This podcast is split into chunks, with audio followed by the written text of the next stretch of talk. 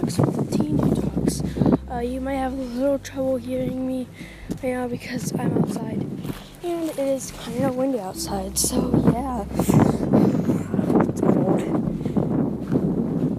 Um, yeah, so the reason why I haven't been posting in a while is because of winter break and like I just had a lot of stuff going on.